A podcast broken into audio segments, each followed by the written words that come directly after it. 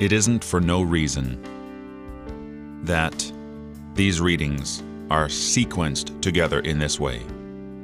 Luke sets out an orderly account, after all.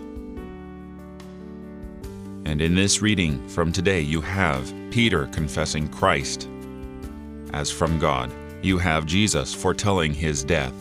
And you have Jesus saying, If anyone wants to come after me, come and die. Take up your cross and follow me. Then you see Christ triumphant and glorified.